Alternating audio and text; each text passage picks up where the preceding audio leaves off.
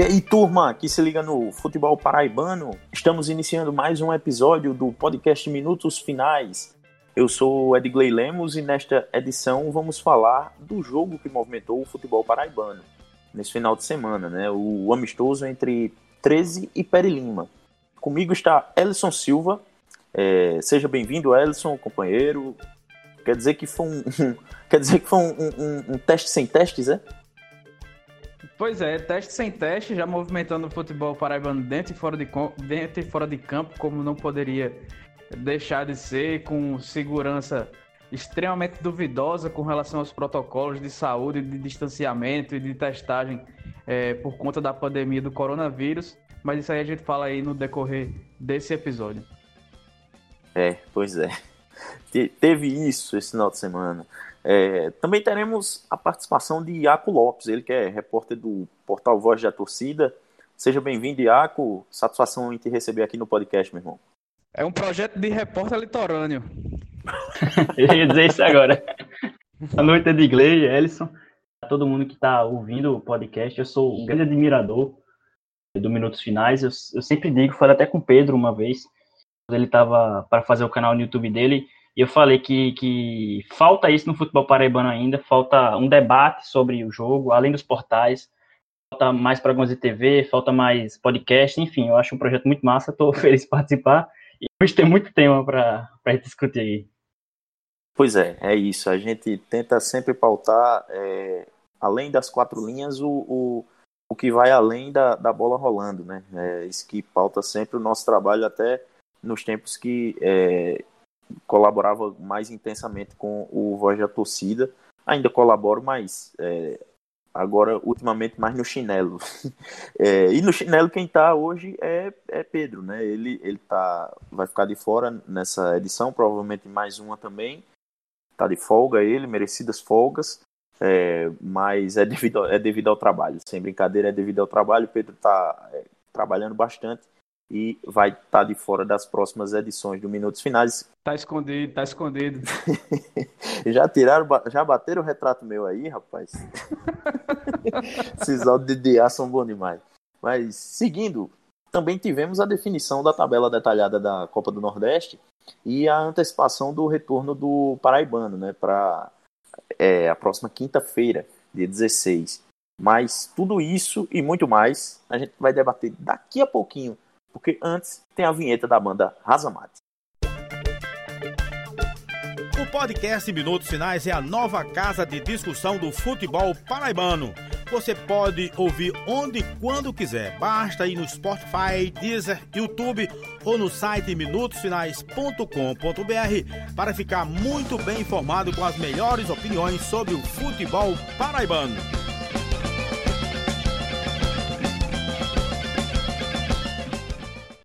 De volta. Vamos embora que tem muito programa ainda pela frente. Você que nos escuta já já está sabendo aí. Pode nos ouvir em qualquer agregador de podcast. Aquele que a gente ainda não tiver, fala com a gente lá no Twitter, arroba minutos finais, que a gente é, adiciona logo logo. É, mas vamos para o assunto principal da, da, do episódio, que é esse amistoso que teve no, nesse sábado é, em Campina Grande, no estádio Presidente Vargas, entre 13 e Perilima. O Galo da Borborema venceu por 3 a 0 é, a Águia lá da, da Borborema, mas é, o, o, o, tivemos algumas situações assim que não foram as ideais para o, segmento né, do, dos protocolos que estão estabelecidos tanto pela CBF quanto pela FPF, né, Ellison e Iaco. Pois é, Digley. Começando já porque o, o, o, decreto municipal que estava em vigência em Campina Grande não, não permitia esse tipo de atividade, né? É, os clubes é, deram aquela, aquele jeitinho brasileiro de, de, de transformar um amistoso em um jogo treino, porque as, os treinamentos esportivos estavam liberados. Mas a gente sabe que o que aconteceu foi um amistoso, né? A equipe do. Foram os 11 do, do, do 13 contra os 11 da Pere Lima que começaram é, a partida no, na tarde do sábado lá no estádio Presidente Vargas. Depois houve, houve mais. Uh, todos os dois times mudaram completamente, mais de 22 jogadores de cada equipe entraram em campo. Os treinamentos têm que ser, tinham que ser realizados de maneira é, em separado e tudo mais para evitar aglomerações e por causa das questões de distanciamento. Isso quebrava todas a, a, as recomendações do decreto municipal, né? Você tem um memorando aí que, que a prefeitura de Campina Grande fez para a realização do jogo, mas nem esse memorando que, que não é legal, não sei se juridicamente legal, mas não é o ideal, é, foi descumprido já que as duas equipes não simplesmente não realizaram testes todo o protocolo do futebol brasileiro que a CBF passou para que a, a, as federações retomem seus estaduais é, prevê a realização de testes antes dos jogos e uma testagem constante das delegações. Enquanto isso, 13 e Peri Lima só fizeram a testagem de seus elencos para a retomada do futebol, ou seja, mais de 15 dias, a mais de 20, a praticamente 20 dias.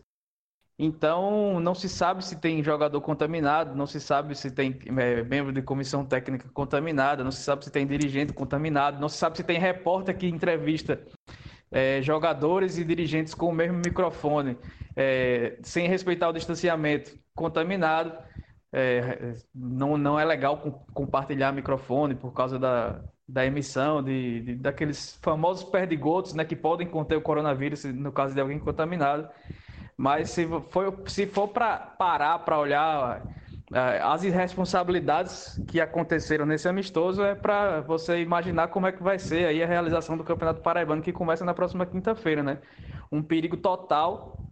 E a gente já pode quase que vislumbrar o que aconteceu em Santa Catarina no meio dessa semana, que depois do, do, do jogo entre Havaí e Chapecoense foram é, detectados 14 casos positivos de coronavírus na equipe da Chapecoense, né? Então, se lá que teoricamente estão tomando mais cuidados que foram realizados testes antes do jogo, aconteceu isso, imagina aqui que ninguém vai nem testar ninguém, pelo, pelo menos pelo entendimento de alguns clubes que não é unânime, inclusive. A gente, eu e a hoje a gente conversou com dirigentes de várias equipes.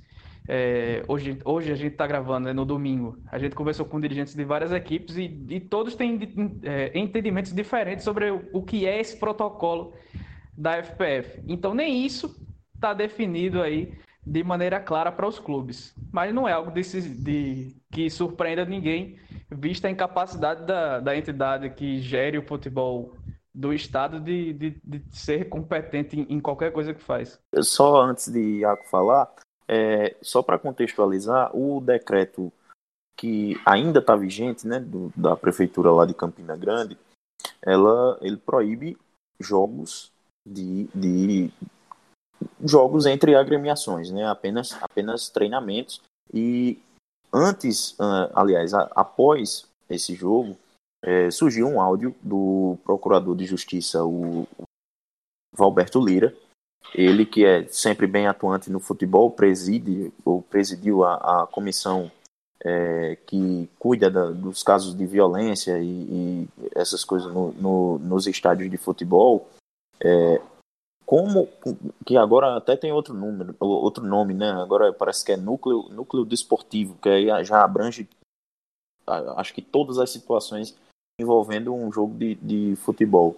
É, ele se pronunciou falando que, é, resumindo, né, em outras palavras, que foi uma irresponsabilidade do, tanto dos dirigentes das equipes quanto da, da, do secretário de saúde é, de Campina Grande, o, o senhor Felipe Araújo Reu, é, ele, que ele teria autorizado, passado por cima do, do decreto é, assinado pelo prefeito, é, com um memorando autorizando é, a realização da partida, memorando esse que foi encaminhado ao, ao secretário de, de Juventude, Esporte e Lazer, o senhor Raimundo Asfora Neto, lá de Campina Grande também.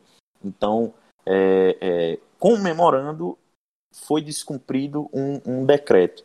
Assim, não, não sou, não sou é, jurista, mas assim, pelo pouco entendimento que a gente tem de, de, de sociedade civil, uh, acho que dá para compreender que isso não está correto, né? pelo menos ao, ao meu ver. E como gosta de dizer um, um amigo Ô, meu... Edgley, até porque decisão recente do STF, né, as prefeituras, uhum. mesmo por, por, meio do decreto, não podem descumprir determinações do governo estadual. O governo estadual não permitia atividades entre duas equipes é, simultaneamente. Pois é, pois é. É exatamente. E, e, e, assim, é, mas como gosta de dizer um, um amigo meu, é, direito é igual chiclete, né? Cada um puxa para um lado e aí quem, quem é que sabe que, no que é que vai dar. Mas, o, o Iaco, é, já passeou por esse assunto e eu queria saber de você. Você acha que tem. tem a, é, é você acha que é grande a possibilidade de, de acontecer como aconteceu lá em Santa Catarina, com 14 casos, no Rio de Janeiro, que é, desde a, o retorno do, do estadual é, já são cinco casos, né? Com o, com o de domingo, mais um que tirou um jogador do Fluminense da, da, da do primeiro jogo da final do, da, do Carioca? A gente tem quatro pontos muito importantes que definiram esse sábado e que acabaram infernizando a vida torcedores do 13 e do, dos próprios dirigentes e jogadores. Primeiro, é esse que você já citou muito bem, que é a questão do Ministério Público com o Roberto Lira, que disse que vai levar o caso para a polícia. Ou seja, pode, pode, ser mais, pode ser mais um caso de futebol paraibano rodando na polícia, infelizmente. Mas é, ele, ele, falou, ele falou que segunda, né? Segunda-feira, é, a gente está gravando na noite de domingo. Então, segunda-feira, ele, ele como, como membro do Ministério Público, vai oficiar o, a, a Delegacia de Polícia Civil lá de Campina Grande para apurar a responsabilidade tanto do secretário de saúde, que, que é, determinou o descumprimento do decreto, determinou não, né? Autorizou, autorizou o descumprimento do decreto municipal e também do, dos, dos dirigentes de Perilima e de 13. Então, aguardem a... cartas. E tem esse primeiro tópico que acho que vocês já explicaram muito bem. Pode virar, provavelmente vai virar, porque vocês, como vocês opinaram, eu compartilho a mesma opinião. E não deveria ter a mesma interpretação, na verdade, que não deveria existir esse jogo entre duas agremiações, que não era um treinamento, dois times é, vou entrar agora no segundo, que acabou também infernizando a vida dos times, que é a questão das testagens. Porque é algo muito mais complexo, é até difícil a gente conseguir explicar isso em pouco tempo. Porque a gente ouvia a que fala e que não, não, não, não diz exatamente o que tem que ser feito. A gente tem o, o guia médico protocolo médico da Federação Paraibana de Futebol, e que também ainda foi divulgado para todo mundo. Acho que os únicos que não foi divulgado assim a, a, público, então falta um pouco de transparência, inclusive, da federação. Mas eu, eu tive acesso a um, um protocolo, eu estou tentando é, confirmar se esse é o protocolo final, mas de fato esse foi pelo menos o precursor da retomada do futebol na Paraíba, e nele a, a FPF não deixa claro se os clubes precisam ou não é, testar jogadores e funcionários ou toda a sua delegação antes dos jogos ou semanalmente. Ele só fala que os testes têm que ser feitos 48 horas antes do início da retomada do futebol. Porque isso cabe várias interpretações, né? O que é retomada do futebol? É volta dos treinos, é volta dos jogos, enfim, é, é, cabe muitas interpretações diferentes disso. Realmente. Como Realmente, essa deixa, aberto, deixa aberto para que só testem antes de, do, dessa, dessa primeira rodada, né, que, que vai ter. Exatamente. E é por isso que Ou não pode. Mesmo na, na, antes de começar a intertemporada, né, essa preparaçãozinha aí, que todo mundo fez os testes, isso. então pra, pode ser que já esteja valendo, já esteja retomado no futebol profissional. A gente não pode, nem por enquanto, não podemos julgar o, o 13 e o Iberlima se eles estavam errados, assim, digo, pela lei, no caso, né? Porque a gente não sabe ainda qual a interpretação correta disso. Porque está muito em aberto. É a única parte que, do, do protocolo que eu li, pelo menos, que fala é essa questão que ela está na seção da volta aos treinos. Ou seja, eu subentendo isso esteja falando apenas da reapresentação que aconteceu no final de junho. E aí todos os clubes fizeram as testagens, tudo certinho, alguns deram positivos em algumas pessoas, outros, como Botafogo, negativos. E aí foi. Só que o jogo aconteceu agora dia 11, e o 13, se eu não me engano, começou a testagem dia 27, mas foi por aí, 27, 28. E retornou os treinos no dia 29 vou considerar o dia 27. Do dia 27 ao dia 11, já se passaram mais ou menos, eu sou ruim de matemática, mas é mais ou menos uns 14 dias. Então, em 14 dias é muito fácil você conseguir, você ser infectado pelo, pelo coronavírus. E não, não é porque a pessoa quer, não é porque a pessoa está desrespeitando. Às vezes a pessoa vai no mercado, às vezes a mulher do, do jogador, o filho do jogador, a mãe do jogador, um amigo do jogador, vai no, no mercado comprar alguma coisa, vai no shopping, que em Campina Grande abriu tudo, né? É um caso até pior. Então, não, você pode, mesmo sem querer, mesmo se você estiver seguindo a quarentena, você pode pegar o vírus. Então, nesses 14 dias, você tem uma delegação do, da Pera Lima, uma delegação do 13 e repórteres que estão trabalhando nas suas emissoras, trabalhando, fazendo programas de rádio. Como é que você tem certeza que eles não têm ouvido se você não fez a testagem? Eu vou só... Entre essas pessoas, muitos que, que ignoram o perigo do vírus, né? Que agem como se não estivesse, não estivesse nada acontecendo. E aí na, no, no, guia médico da CBF, que eles disponibilizaram no próprio site da CBF, e aí não tem como eu saber eles enviaram para o público diferente, mas o que tem público é esse. Qualquer pessoa que entrar no site da CBF procurar guia médico vai achar. Lá na, no 14 tópico, bem perto do, fiozinho, do finalzinho, ele fala que os clubes deverão semanalmente enviar dados de eventuais casos positivos. Como é que você vai descobrir se tem casos positivos? Tem que testar, né? Então, deixa também implícito que tem que ser testado regularmente, semanalmente. Então, isso já, já mostra que o jogo foi feito de uma maneira muito irresponsável. E aí, só a título de curiosidade, rapidinho, eu vou falar sobre o guia médico da Federação Catarinense, onde vocês falam, acho que foi Elson que falou, Chapecoense, depois de um jogo contra o Havaí, é, descobriu que 14 pessoas do, do Chapecoense pegaram o coronavírus. Depois do jogo. O jogo tinha feito o teste e deram negativos. Tá, é, todos os clubes é, são obrigados a fazer testagem com testes rápidos. Todo, toda a delegação que for participar do jogo, quatro horas antes da partida. Se na Paraíba, que a gente ainda não tem essa definição se, se, todos os jogos vão ter que ser feitos, imagine é, se lá é feito e tiveram 14 jogadores, é um número assim, 14 jogadores não, 14 pessoas que eles não revelaram quem, quem eram as pessoas da Chapecoense. As 14 pessoas da Chapecoense pegaram, imagina aqui na Paraíba que não é obrigatório. E aí, como o Ellison falou, a gente conversou pelo menos até agora com três dirigentes e três clubes diferentes, e os três trouxeram três versões totalmente diferentes. Primeiro, o time do Sertão falou que a mesma coisa que eu interpretei, de que, é, que só precisa testar na representação, que diz o, o, protocolo, pelo menos, ou seja, só precisa ser testado uma vez, obrigação, né? Um outro dirigente, também do Sertão, falou que essa testagem tem que ser feita a cada 20 dias, e um outro dirigente de outro clube falou que tem que ser feita todos os jogos. Cada jogo, um pouco antes da partida tem que ser feito.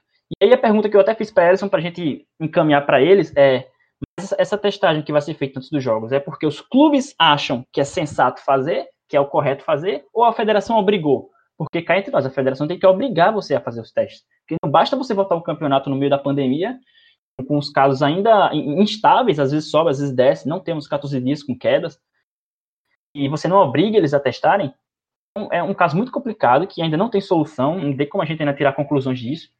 E aí eu falei desses dois casos, tem mais dois casos que eu só vou citar, não vou comentar, que é o, o do auxílio emergencial. Alguns jogadores do 13 pediram auxílio. Se não me engano, jogadores do Atlético também, né? É, pediram Atlético auxílio. Atlético e Campinense também. Isso, Atlético e Campinense. E aí teve o caso do Botafogo, que foi o mais famoso, com o Jean, o Juan e o Rogério, que foi até para o Esporte Espetacular, rede nacional. E agora tivemos mais casos de outros jogadores com auxílio emergencial. E além desses, o quarto tópico, que eu acho que a gente vai discutir já já, é sobre o desempenho do 13, que foi muito ruim. O 13 jogou muito mal. O futebol foi muito feio. E aí foi o que rendeu uma briga hoje no Twitter, a galera ficou puta comigo. Os torcedores do 13 não, não gostaram porque eu falei que o time tava muito bagunçado. Mas o time tava bagunçado de fato. O time jogou mal. O, o Breno Calixto tinha hora que ia pro ataque correndo feito doido, parecia um armador. Pô, e, quando você fala eu do time bagunçado... Eu liguei na transmissão, eu liguei na transmissão, tava dois minutos e meio de jogo e tava o Breno Calixto na ponta esquerda para cruzar. Dois minutos e meio de jogo. Exatamente. Aí é, é, vem uma questão, um time bagunçado é necessariamente ruim? Não necessariamente, provavelmente sim, mas não necessariamente, porque a gente pode dar um caso da Holanda, por exemplo, de 74, que tinha muita mudança entre jogadores e que é, digamos, uma bagunça organizada, digamos assim. Que era uma bagunça, mas que era feita para você realmente é, enganar o adversário. E o 13, eu, eu, acho que não foi o caso do 13, acho que eles não fizeram de propósito, acho que é mais uma bagunça mesmo, porque os, os 13 estão voltando agora. E é claro que o 13 não vai jogar bem. É co completamente compreensível. O 13 teve, acho que, 10 dias para treinar, é muito pouco tempo. Inclusive, o tempo de treino que essas equipes estão tendo estão agravando as lesões. Já tivemos vários, vários casos de lesões, o Renato Alagoano, o Léo Moura, enfim, vários jogadores já se machucando, e vai acontecer cada vez mais porque é absurdo essa volta do futebol com tanto pouco tempo de treino. É, só voltando rapidinho à questão do, da, das testagens, é, a gente vê que as, os times aqui estão cagando para os protocolos, pelo menos a maioria deles, quando no 13 o Bruno Mota, se não me engano, se apresentou e foi diagnosticado com coronavírus, e aí ele teria que cumprir um isolamento de 14 dias, né? Mas aí eu acho que cinco dias depois, uns 4, 5 dias depois, ele fez o teste novamente e já foi liberado para treinar junto com seus companheiros. Então, nem a, a, recomendação da OMS de quando uma pessoa é testada tem que ficar 14 dias em isolamento social total para não correr o risco de infectar outras pessoas por causa justamente dessa questão do falso negativo é, no resultado desses testes rápidos, nem isso está sendo cumprido. E só para citar, como a gente citou os jogadores do Botafogo, é, os jogadores do Atlético que receberam auxílio emergencial de maneira irregular foram o Edgar Lopes e o Testinha. No Campinense, o Alex Maranhão, o Wesley, Wesley Rafael Biapino, é, artilheiro do Paraibano, Peu e Caio Juan. E no 13, Nilson Júnior, Douglas Lima, o meio-campista, e o goleiro Paulo Wanzeler. E além do Rafael Oliveira, que já foi dispensado, mas também recebeu aí o auxílio emergencial de forma irregular. Então, é, a questão de, de, de, legalidade, moralidade, passa bem longe aqui dos campos do, do nosso futebol. Você falou isso, eu lembrei agora uma questão que eu falei, eu ia falar. Na verdade, você falou, eu quero só complementar. Aqui o 13, na transmissão, o repórter o Bob Esponja, ele estava dentro do campo e, e, até aí, tudo bem, porque em outros jogos também tivemos repórter dentro do campo. Se ele tivesse distante, tudo bem, não teria problema. Só que ele entrevistou dois jogadores do 13 após a partida, os dois jogadores, obviamente, sem máscara, porque estavam jogando, e depois entrevistou o técnico Moacir Júnior, que estava de máscara, mas que, que também estava por lá. Que o protocolo da, da, da Federação Paraibana, que foi o que eu falei aqui, lá deixa muito claro que é proibido entrevistas presenciais. E isso fala em todos os aspectos. No CT, antes do jogo, depois do jogo, durante o jogo. Não pode entrevista presencial. Tem que ser feita por videoconferência e com assessoria do clube e tal. Como a maioria dos clubes estão fazendo. Então, só para citar que, nesse sentido, o 13, de fato, e aí não, não, não, tem interpretação, é um fato, o 13 descumpriu o protocolo médico da FPF. E, e preparem as redes sociais, viu, essa semana. Eita. Preparemos. E, e, só mais uma coisa que eu queria falar sobre, sobre isso também, sobre esse episódio, é que, é, pelo menos até o momento, não há previsão de testagem de, de é, membros da imprensa, né? Não tem. Hum? Nada, nada, pois é. nada. É. Então, assim. O Sérgio não... Meira até falou na live do VT, Adriano perguntou, Adriano Almeida. É, isso. Mas ele disse que é, a, FPF ou alguém deveria se responsabilizar pela testagem, mas não tem confirmação de nada. Até e porque assim, assim, tô, FPF, querendo... a, o, que a FPF, o que a FPF mais quer, juntamente com os clubes, é se livrar de responsabilidade. Pois é. E assim, eu não quero acusar Bob nem, nem nada, mas é, é, assim, ninguém sabe se ele já teve, tem ou ou não tem, é, é, não foi contaminado com, com, com coronavírus. Então, é, assim, só por questão de segurança sanitária mesmo. Ele. ele, ele é, é o famoso protocolo. É o, é, o protocolo existe para ser cumprido por absolutamente todo mundo. Não então, adianta eu dizer eu que eu tenho, que eu então, nunca tive, se eu não, não tenho como provar. Então, assim, não, tem, não tem como a gente saber, justamente, porque não, não tem teste. Ele pode até ter feito já algum teste, Isso ter dizer. dado negativo eu, acho até que ele fez. Positivo. Eu acho até que ele fez. Uhum. E, e, assim, mas assim, nos jogos, nos jogos que, em que teremos do Campeonato Paraibano, se, se houver a possibilidade de algum, algum portal, algum, algum, algum veículo de imprensa mandar para campo um, um, um, um, repórter, que eu acredito que não, não há, já que Iaco mencionou isso, esse, isso textualmente no, no, no protocolo da FPF. É, então, assim, se houver essa possibilidade, é necessário também que haja testagem do, do pessoal da imprensa, porque senão você vai estar tá enxugando gelo, né? Vai estar vai tá, vai tá limpando um canto para molhar em outro. No dia que a FF foi fazer as testagens do, da, dos dirigentes de lá e de alguns clubes, acho que foi o CSP que foi fazer no mesmo dia lá na FPF, a própria assessoria da FPF estava convidando jornalistas para irem cobrir sem saber se os jornalistas tinham feito teste ou se estavam contaminados ou não. Então, ou seja, passa muito longe de ter algum mínimo de, de noção do que do está acontecendo, a federação, de, de, protocolo de segurança. Esse protocolo é aquele famoso para inglês ver, né? Porque a gente sabe que é. se a FPF, que, que é a organizadora do campeonato, chama a imprensa para ir cobrir sua testagem, sem saber se os repórteres estão testados e, e, e, sem, e não estão contaminados com coronavírus, podendo passar para todo um ambiente que está sendo testado. Imagine para fiscalizar aí todos os 10 clubes e de, de delegações, é, comissões técnicas, dirigentes, jogadores, familiares e tudo mais. Ou seja, é, é, estão jogando a famosa roleta russa, brincando com a vida de todo mundo, inclu... mas principalmente com a vida dos outros, né? Digley, pra, só para não deixar de citar, que ontem, quando eu conversei com o assessor do 13 né, sobre isso, para confirmar algumas coisas, desconfirmar outras, ele me falou que todo mundo que estava lá, pelo menos do 13, incluindo o repórter, no caso o Bob Esponja e o, e o narrador, lá foram testados. Todo mundo foi testado segundo ele. Então eu parto do pressuposto que ele foi testado e foi negativo. Só que eu também parto do pressuposto que ele foi testado lá no mês passado, né? Então, muitos dias de lá para cá. É só para deixar é, isso registrado para depois é, não dizer que eu não falo ao outro lado. É. Se o, o período de dia, né? o, o, período de aparecer a doença é de 15 dias, então já passou os 15 dias, então se não estava há 15 dias, ninguém não tem como garantir que você não estava nos últimos 10 dias, nos últimos 15, no, enfim. É, é uma complicação danada e a gente vai aquela famosa aquele negócio, né? Vamos torcer para dar certo, porque esperar que, que esse protocolo aí que ninguém sabe nem qual protocolo é, na verdade, os próprios dirigentes não têm hum? Não tem certeza do que é para fazer, do que não é para fazer, então a gente tem que simplesmente torcer para dar certo. E é nessa e é com essa esperança que a gente vai voltar ao nosso futebol. E mais de mais de 72 mil mortos no país, mais de um milhão e meio de contaminados, vamos bater os 2 milhões de contaminados enquanto a bola rola aí no Campeonato Paraibano e, é nesse que a gente vive. E aí tem gente que fica falando, vieram no, vieram no meu Instagram essa semana para falar que eu estou politizando a, a, a, doença e que era que eu deveria ter bom senso para falar do retorno ao futebol. Eu acho que bom Eita. senso, bom senso você falar em futebol. Falta a parte contrária, né?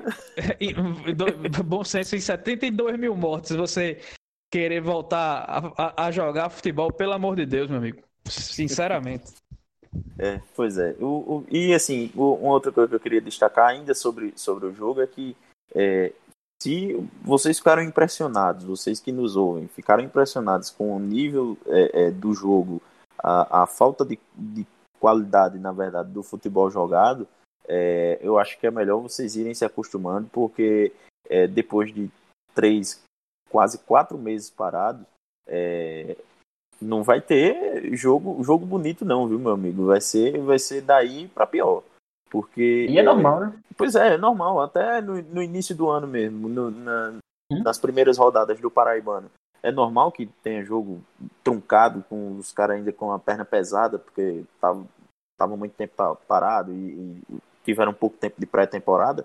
Com esse tempo ainda menor de, de intertemporada né, que tivemos, de retorno aos treinos é, já, já temos esse resultado que deu para ver no sábado. Imagina, imagina o que vamos ter nessa, nessa fase final de Paraibano, é, que retorna na quinta-feira. Né? Sobre o jogo, acho que algumas ponderações rapidinhas. É, a Pere Lima botou quase todo mundo embora, né? Tem poucos jogadores da. da que a Pere Lima contratou bastante veteranos é, para o Paraibano, não deu certo, já tinha dispensado alguns antes da parada e todos foram embora é, logo quando da paralisação, né? Então a Pere Lima está com o time quase todo da categoria de base, é, da sub até da sub-17, junto com o da sub-19, 90% da, da delegação da Pere Lima é formada por jogadores da base, e aí você tem como esperar menos ainda do que já se esperaria em condições normais, depois de quase quatro meses parado, como você bem falou. Então o time da Pere Lima foi como, quase como um sparring, né? Ficou lá para o 13 treinar. O time da Pere Lima foi para o 13 treinar. A gente vê em pré-temporada, quando os clubes jogam contra os seus times sub-20, quando jogam contra aquelas seleções de, de alguns municípios e tudo mais, foi basicamente isso. A Pere Lima foi fazer o 13 jogar e o 13 mostrou é, desentrosamento natural, falta de ritmo natural é, agora, quando tinha a bola, a gente vê que o Moça Júnior é uma equipe que trabalha mais do que como era o Celso Teixeira, é, que, é, que foi a tônica do 13 também, assim que ele assumiu a equipe antes da paralisação. Mas o 13 parecia uma equipe capenga. Capenga não no sentido de ser ruim, porque não tem como avaliar a qualidade depois de quatro meses parado, mas era um time que, que concentrava sua jogada sempre no lado esquerdo, com o Gilmar e com o Thales no primeiro tempo, depois com o Douglas Lima caindo por lá no segundo tempo e, e também o Guilherme depois que fizeram várias alterações. Então é um time Aí... que, que vai tocar mais a bola, que vai tocar mais a bola, não tem mais a referência do Rafael Oliveira. Então pode fazer um jogo um pouco mais dinâmico, dinâmico e participativo, porque o Frontini vai, vai, deve assumir o comando do ataque mas mesmo com 38 para 39 anos, ele é, é, é, mais móvel do que o Rafael Oliveira nessa questão de participar mais do jogo. Mas é, a produção foi pouca e é normal que seja pouca, mas tem que, que saber dosar mais essa, essa questão de, de jogar mais por um lado do que pelo outro, porque quase todas as jogadas realmente eram, eram do, lado, do lado esquerdo e foram por lá que saíram alguns os dois dos três gols. Só para complementar, porque eu, eu concordo com essa tua análise, é que eu vi muita gente falando, ah, porque vocês, quando foram analisar o jogo, não, não, não falaram, não lembraram que o 13 estava quatro meses parado. Mas pô, o, o Lima também estava quatro meses parado, né? Então, assim como quando chove em campo, chove para os dois lados, quando fica um time quatro meses parado, o outro também ficou. Então, eu nem, assim, eu não vou nem dar o trabalho de, de lembrar isso, porque todo mundo sabe que o futebol estava parado. Alguém estava sem internet, sem TV. Sabe que o futebol estava parado, todo mundo sabe que os jogadores estavam treinando em casa sozinhos, que tiveram poucos dias de treino então, o que a gente pode analisar é o futebol dentro de campo. E dentro de campo, o, o 13 tentou trabalhar a bola, tentava sair com a defesa, mas também não tinha nenhum medo da chutão, não. Quando a bola caiu no pé do Bruno Calixto ele via que não tinha nenhum volante por perto, ele já jogava o chutão para frente. Isso é uma estratégia. É válida. Não é, não é anti-futebol, não. Isso é válido. Que... E o Breno Calixto aparece como. No, no, futebol moderno, jogadas como essa do Breno Calixto não são simplesmente chutão. Geralmente é o primeiro construtor de jogo acaba sendo zagueiro e esses, esses lançamentos podem até fazer parte de uma estratégia de jogo para momentos em que não se esteja com o meio campo possível de jogar, esteja muito, muito congestionado e tudo mais, faz até parte. E aí, é como você bem falou, é, tá, é, deveria estar tá na cabeça de todo mundo que toda análise tá, nesse momento vai partir do pressuposto de que os dois times estavam há quatro meses parados. E aí você analisa o que você tem. Exatamente, os dois times estavam com esse problema, só que o caso da Pere Lima é mais grave porque a Pere Lima tem a maioria dos seus jogadores da base. E por ser jogadores da base, você tem, primeiro, são jogadores menos desenvolvidos tecnicamente e são jogadores menos desenvolvidos também fisicamente. Os jogadores do Pere Lima naturalmente são mais fracos que os jogadores do 13. Em várias oportunidades, os atacantes, os meias ofensivos da, da Pere Lima perderam no corpo zagueiros do 13, que são muito fortes. O próprio Breno Calista é um cara forte pra caramba você tem que entender isso. A Pere Lima não deu susto praticamente pro 13, mas eu, eu, eu, nem diria que foi por méritos do 13, sinceramente, e essa é a minha opinião. Eu diria que foi por méritos de imposição do 13. Eu acho que foi mais porque a Pere Lima não teve capacidade técnica e física de segurar o ritmo. Eu vi algumas pessoas falando que no segundo tempo o 13 melhorou, e realmente melhorou, que houve a mudança, alguns jogadores também substituídos. O 13 melhorou, mas eu acho que isso também parte do, da questão de que o 13 é um time fisicamente mais desenvolvido que a Pere Lima por ter jogadores mais experientes, ter jogadores mais fortes. Completamente natural que, com o passar do segundo tempo, o 13 vai sobressair fisicamente como se sobressaiu. Em várias oportunidades, o 13 teve jogadores livres dentro da área, fora da área. Assim, um buraco muito grande na defesa da Pele Lima. E isso é normal, é natural. É natural que o 13 tenha jogado mal, é natural que os jogadores do 13 tenham errado passe besta, errado chute na cara, que teve alguns lances de gol que eram até relativamente fáceis em momentos normais. No momento é totalmente compreensível o jogador ter chutado errado isso é compreensível, mas a gente também não pode iludir o torcedor aqui dizendo que a equipe jogou bem, porque não jogou. Bom, e passando adiante, é, nós também tivemos na quinta-feira a definição por parte da, da Federação Paraibana de Futebol é, de como vai ficar esse, esse, pelo menos a nona rodada né, do, do, do estadual, porque Campinense e Botafogo, aliás, Botafogo e Campinense é, retornam abrem, reabrem né, o, o, o campeonato paraibano no dia 16, quinta-feira, e o, o restante dos clubes ainda, ainda jogam nos dias 18 e 19 é, para completar a nona rodada. Botafogo e Campinense jogam dia Botafogo, 19 novamente. Jogam isso, Botafogo e Campinense. Isso, exatamente. Eles, é, e a partir daí vamos ter uma nova paralisação no, no Campeonato Paraibano, ainda por tempo indeterminado porque o Botafogo, porque o Botafogo viaja logo depois de, de, de terminar a sua partida lá em Souza é, contra o Dinossauro, viaja para Salvador e vai ficar é, junto com todos os outros times que disputam ainda a Copa do Nordeste, é, disputando a competição regional lá. Então, do, do dia, no dia 22, o Botafogo volta a campo já contra o, o, o Vitória, lá em, em, Salvador. E aí, se o Botafogo pelo menos empatar, né, porque falta a um ponto de, de garantir classificação e, e avançar a, a, ao mata-mata do Nordestão, então sem aí depender o, de ninguém, né? Porque ele pode, por outros resultados, classificar sem nem ganhar o jogo. Isso, exatamente. Então, é, se, se o Botafogo avançar de fase no Nordestão, nós vamos ter aí uma paralisação de pelo menos mais o que? Mais duas, três semanas né, no, no, no, Campeonato Paraibano, porque a final do, do Nordestão. É jogo único. Não, é jogo, é. é jogo único. É, aí as quartas de final acho que já vão ser no fim de semana. Aí pelo menos mais uma semana de paralisação do Campeonato Paraibano até o fim da outra semana. Mas aí a final, mas aí a final é, é, é em dois jogos né?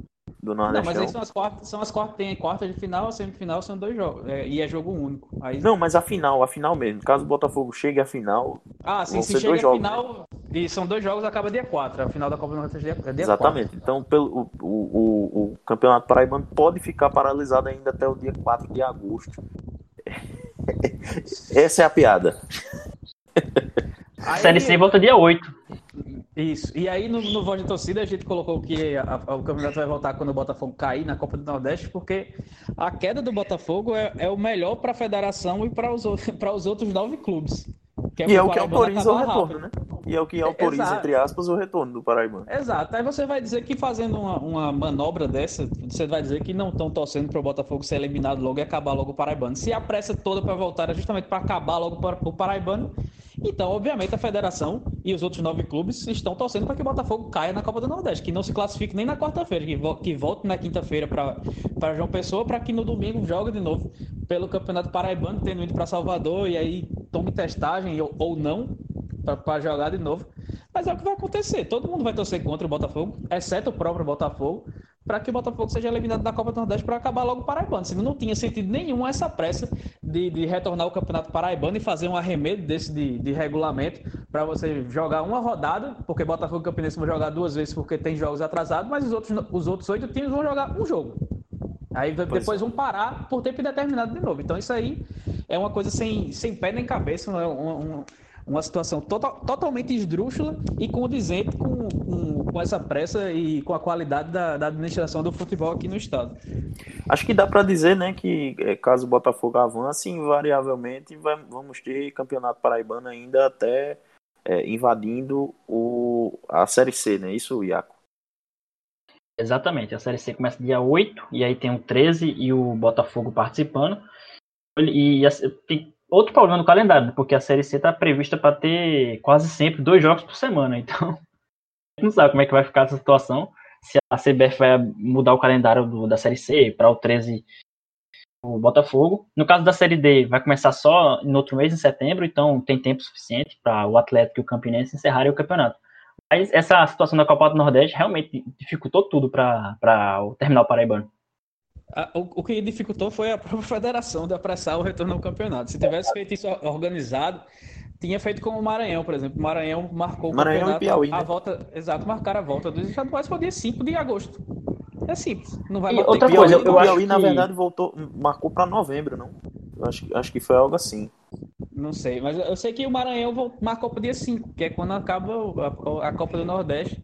E aí você não fica torcendo para que nenhum filiado seu seja eliminado na, da competição para poder jogar, adiantar os jogos. Acho que aí é, é, um erro de diálogo entre, da CBF, da Liga do Nordeste e das federações estaduais. Eu acho que, que é uma falha muito grande, mas eu culpo principalmente a CBF.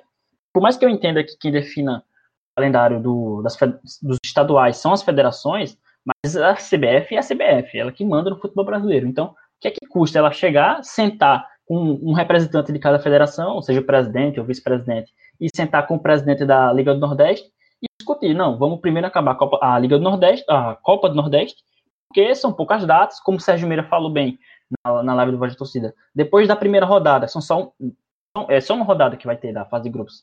Depois dessa rodada, vários clubes já vão ser eliminados. Restar apenas oito clubes, se eu não me engano. É, oito clubes, quatro, então, o resto todos vão ser eliminados. E aí, os que não, os campeonatos que não tiverem os seus, os seus clubes disputando ainda podem retomar e, e o estadual. E os que tiverem esperam calendário esperando isso. Faz dois calendários. Um com o time sendo eliminado e outro com o time continuando. Pronto, resolvida a situação. Só que como no Brasil não existe diálogo em nada, não existe diálogo entre os clubes, não existe diálogo entre as federações e não existe diálogo da CBF com os clubes nordestinos, o que fez esse Frankenstein no calendário. E geralmente já é Frankenstein, tanto que o Botafogo estava com um jogo atrasado ainda, teve épocas que passou três jogos atrasados. Impressionante. Não existe diálogo nem numa situação de pandemia. É a famosa, a famosa autonomia que a CBF dá às federações, que é só para se eximir de responsabilidade das cagadas que as próprias federações fazem.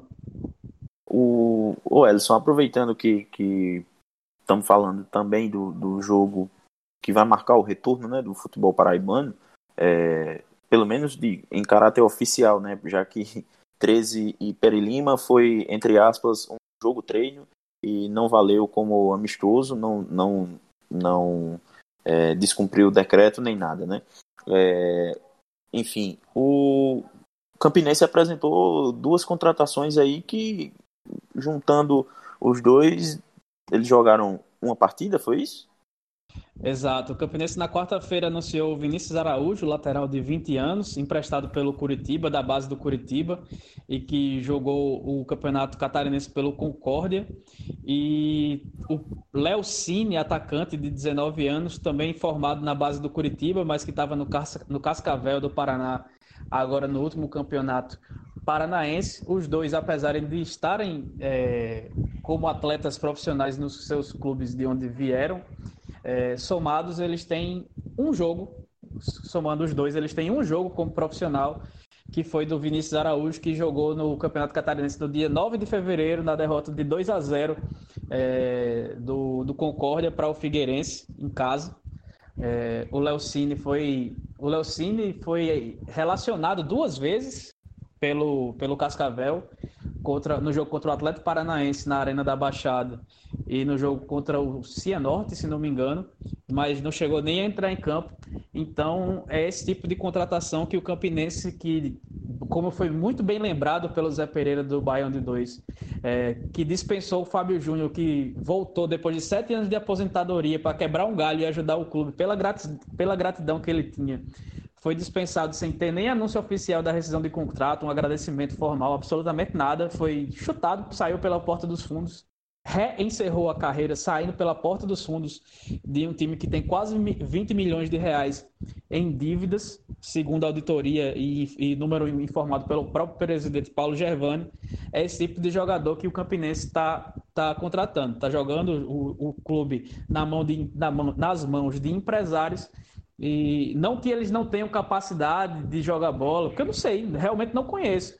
Mas é, é, é só para você, para o torcedor raposeiro, que, que tem um pouco mais de, de da famosa autocrítica, para ver é, os passos que o clube está seguindo, para ver se, se realmente não merece um pouco de atenção para quem tem preocupação com o futuro a médio e longo prazo aí do Rubro Negro de Campina Grande. É, pois é, eu, até ia falar né, que é, só para o, o, torcedor raposeiro também não ficar é, irritado com a gente, já que o torcedor do Galo certamente ficará e já está bastante irritado com o Iaco, né? Nas Diga isso, pelo amor de Deus, nem me lembre. Mas o, o, a gente de fato não sabe qual é a condição que eles, que eles chegam aqui, talvez até por serem jovens, se o, o Campinense implementar um, um, uma forma de jogo mais baseada na correria, possam se sobressair, né? Mas enfim, é, é, fica a reflexão mais por esse caráter aí que que, que Ellison mencionou, né? Que é, a, a, troco de quê, né? Tá, tá fazendo essa, essa reformulação é, quase Porque ninguém explicou né? absolutamente nada, ninguém explicou absolutamente Isso. nada. O gerente de futebol tá com suspeita de coronavírus em São Paulo e ninguém sabe por que o Campinense dispensou meio time e contratou mais e outra... quase outra, outra elenco completo. E outra, viu, Elson? É, pelo que eu acompanho aqui no grupo da assessoria do Campinense e outros colegas da, da imprensa é, relataram que, que, é muito difícil falar com ele. É, você liga para ele, ele pede, é, pede para falar com a assessoria própria dele, não é a assessoria do Campinense que gere isso. É, o Sami, Sami até tenta intermediar as, as, as conversas, mas não, não não tem sido efetiva é, essa intermediação porque o cara simplesmente diz, ah, tá, fala com o meu próprio assessor aqui que, que o pessoal resolve. E aí, é, é, o que a gente ficou sabendo é que ele não dá entrevista, mas praticamente todo dia faz live no Instagram para falar de, de, coisas mil. Exato. E o que a gente sabe também é que muitos desses jogadores que estão chegando, aquelas famosas informações de bastidores, são indicados pelo empresário do Rui, do Rui Scarpino, que nem vem mais, que nem veio, né? Pois é, é, é. As informações, as informações de bastidores, né? Enfim, chega, vamos, vamos, vamos nos encaminhando para o final de mais uma edição do podcast Minutos Finais. A gente agradece a todo mundo que nos ouviu. Mas antes, Ellison vai passar aí onde é que você pode nos ouvir e nos seguir. A gente está no Spotify, no Deezer, no Apple Podcast, no Google Podcast, no YouTube e também no site podminutosfinais.com.br. Para seguir a gente nas redes sociais, é, a gente está no, no Instagram e no Twitter, under, é, minutos underline finais, minutos underline fina, finais no Instagram e no Twitter e no facebook.com barra podminutosfinais. É isso, pessoal. Muito obrigado a todo mundo que nos ouviu. É, fiquem atentos e até a próxima.